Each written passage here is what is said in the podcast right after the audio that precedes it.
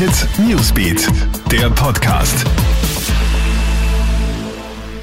Schönen Samstagmorgen, ich bin's, Madeleine Hofer aus der Krone Hit News Redaktion und das ist ein Update.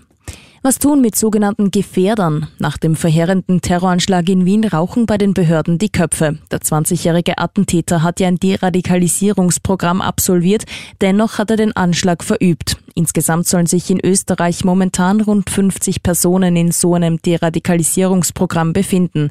Dabei nehmen Experten dreimal pro Monat Kontakt zu den Klienten auf. Das könnte aber zu wenig sein. Außerdem braucht es mehr Zusammenarbeit, fordern jetzt Experten.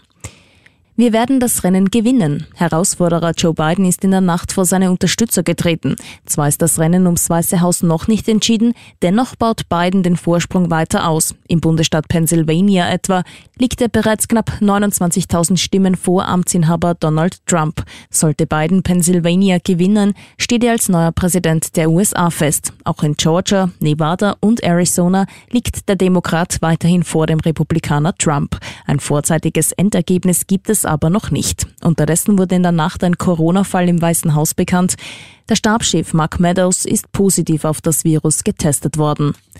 Und einen neuen Corona-Höchststand meldet jetzt Italien. Im ganzen Land wurden in den vergangenen 24 Stunden mehr als 37.800 Neuinfektionen gemeldet, so viele wie noch nie. Wegen der massiv steigenden Zahlen hat die Regierung weitere Verschärfungen der Maßnahmen beschlossen, die nun in Kraft getreten sind. Es gibt eine nächtliche Ausgangssperre von 22 bis 5 Uhr früh. Einkaufszentren müssen am Wochenende schließen. Außerdem gilt in vier Regionen ein Lockdown Light mit Geschäftsschließungen und Reisebeschränkungen.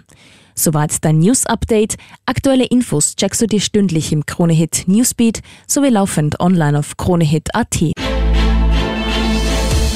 Krone Hit Newsbeat, der Podcast.